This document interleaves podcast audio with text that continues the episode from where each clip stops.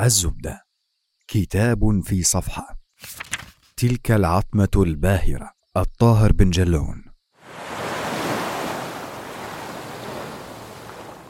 رواية في 254 صفحة عن المركز الثقافي العربي. ونشر عام 2001 بالفرنسية. وترجمها للعربية بسام حجار عام 2002 تعتبر إحدى أشهر روايات أدب السجون. أحداثها واقعية ومستوحاة من شهادة عزيز بطل الرواية الذي اعتقل ثمانية عشر عاما في سجن تزممرت بالمغرب مع مجموعة من العسكريين الذين اتهموا بتنفيذ محاولة انقلاب الصخيرات على الملك الحسن الثاني عام 1971 عن المؤلف الطاهر بن جلون ولد عام 1944 بالمغرب. يعتبر من أشهر الكتاب المغاربة الذين يكتبون باللغة الفرنسية وله إصدارات كثيرة في الشعر والرواية والقصة. درس الفلسفة في الرباط ثم غادرها إلى باريس بعد إعلان الحكومة المغربية عزمها تعريب تعليم الفلسفة حيث عمل هناك كاتبا مستقلا لصحيفة لوموند يروي عزيز ما لقاه في سجن تازمامارت الذي كان عبارة عن حفرة مظلمة تماما ومغطاة تحت الأرض ولا تتجاوز مساحتها المتر ونصف في ثلاثة أمتار ولا يتجاوز ارتفاعها المتر ونصف حيث لا يمكن الوقوف فيها. وكان هناك ثقب في الأرضية لقضاء الحاجة وثقب فوق باب الحديد لإدخال الهواء. يقول كان الليل كسوتنا وكانت صورنا ظلالا متنقلة في العتمة ما عاد لليل نجوم ولا قمر ولا سماء. كنا نحن الليل فليلنا كان شديد الرطوبة لزجا قذرا تفوح منه رائحة البول والجرذان يقول منذ ليلة العاشر من تموز عام 1971 توقفت سنوات عمري. كنا ثلاثة وعشرين نفرا في الجناح باء. كنا نرفض أن ننادي بعضنا بغير أسمائنا وهو ما كان محظورا. لكل سجين رقم يعرف به. صاحب الرقم 12 اسمه حميد. جاءه الموت. حين ألمت به الرعدة ضرب الحائط برأسه مرارا. أطلق صرخة متمادية. ثم ما عاد صوته مسموعا. أرادوا أن يرموا الجثة في حفرة دون مراسم بلا صلاة ولا تلاوة قرآن. كان أول فعل مقاومة من قبلنا. هو مطالبتنا بدفن لائق لواحد منا. جرت مراسم الدفن في صباح اليوم التالي وقد شهدنا ضياء السماء بعد سبعة وأربعين يوما من الظلمات. أبقيت جذعي عاريا لكي يتشبع بالضوء كأثمن ما يقتنى. كم هي جميلة أشياء الحياة البسيطة. رائحة القهوة والخبز المحمص. الشراشف الدافئة. صياح الأولاد. لقد أدركت أنه لم يعد لنا أي خيار فعلينا أن نتخلى عن الحياة. عشر سنوات تلك كانت المدة التي حكم بها علينا. نقلنا من سجن القنيطرة إلى سجن تزممارت معصوبي الأعين حين رفعوا العصابة عن عيني لم أرى سوى العتمة. لقد وضعنا في سجن مؤبد غارق في الظلمات. كنت أقول في سري الانتحار ليس حلا. كنت عازما على ألا أستسلم. من أين لي هذه العزيمة؟ إنها من أمي. التي قاتلت لتربيتنا.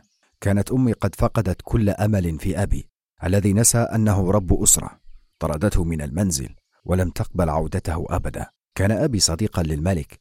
لذلك ما عدنا نراه تكفل الملك بزواجه من أخرى. فكان يقضي كل أوقاته في القصر.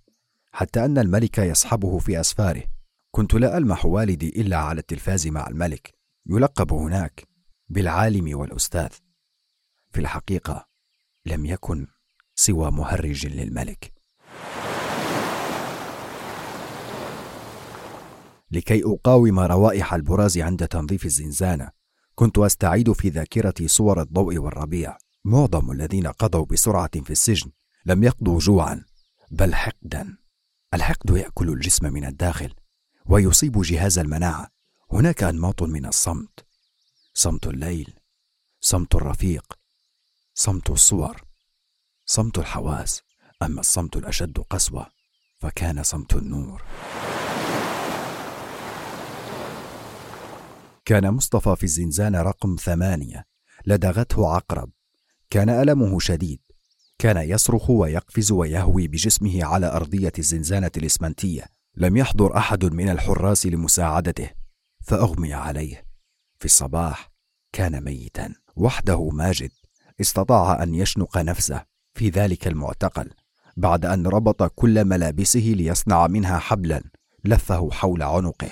أما براس فقد مات لأنه لم يستطع إخراج برازه مع أن علاجه لا يتطلب إلا تحميله أو قليل من زيت الخروع. فكرت مليا فيما كنا نريد ذلك اليوم. اختلط الأمر علي. هل كنا نريد قتل الملك لكي يستبدل بطغمة عسكرية؟ فكرت مليا لحسن الحظ أننا أخفقنا. كان العفن ينال من أجسادنا. وحده وجع الإنسان كان يهزمني. الشيء الوحيد الذي تمكنت من الحفاظ عليه هو عقلي. بعد مرور الوقت صرت قادرا على اللعب وحتى المرح. أحصيت صلواتي التي فوتها عندما كنت في العشرينات وأصبحت أقضيها إنه أشبه بدين. كان الحارس مفاضل والسجين وكرين من نفس القرية. سمح الحارس مفاضل وكرين أن يكتب رسالة لأهله فطلب وكرين من عزيز أن يكتب الرسالة عنه. كانت الرسالة إني بخير نحن في تزممارت لا نور أعطوا مفاضل مسكنات للأوجاع. وكرين. علمت عائلة وكرين بمكانه ليصل لشقيقه عمر الذي كان يدرس في فرنسا حيث اتصل بكريستين الناشطة في حقوق الإنسان والتي اتصلت بدورها بمنظمة العفو الدولية. بعد ثمانية عشر عاما من الاعتقال لم يبقى سوى خمس ناجين من أصل ثلاثة وعشرين معتقلا. يقول عزيز يومها حظينا بأول وجبة طعام باللحم. تم نقلنا لسجن القنيطرة. أما معتقل تزممارت فقد سوي بالأرض لمحو آثار الفظاعة لكن ليس أفظع من الفظاعة إلا نفي وقوعها. في سجن القنيطرة تمددت لأول مرة على السرير فأحسست بأني أهوي في الفراغ إلا أني غادرته لأن بشرتي ما عادت تحتمل أي نعومة. قبل إطلاق سراحنا تم إرسالنا إلى مدرسة هرمومو لتأهيلنا. هذه المدرسة التي انطلقنا منها قبل عشرين عاما لتنفيذ الانقلاب. أبصرت هناك وجهي لأول مرة. ذلك الوجه المذعور المتجعد.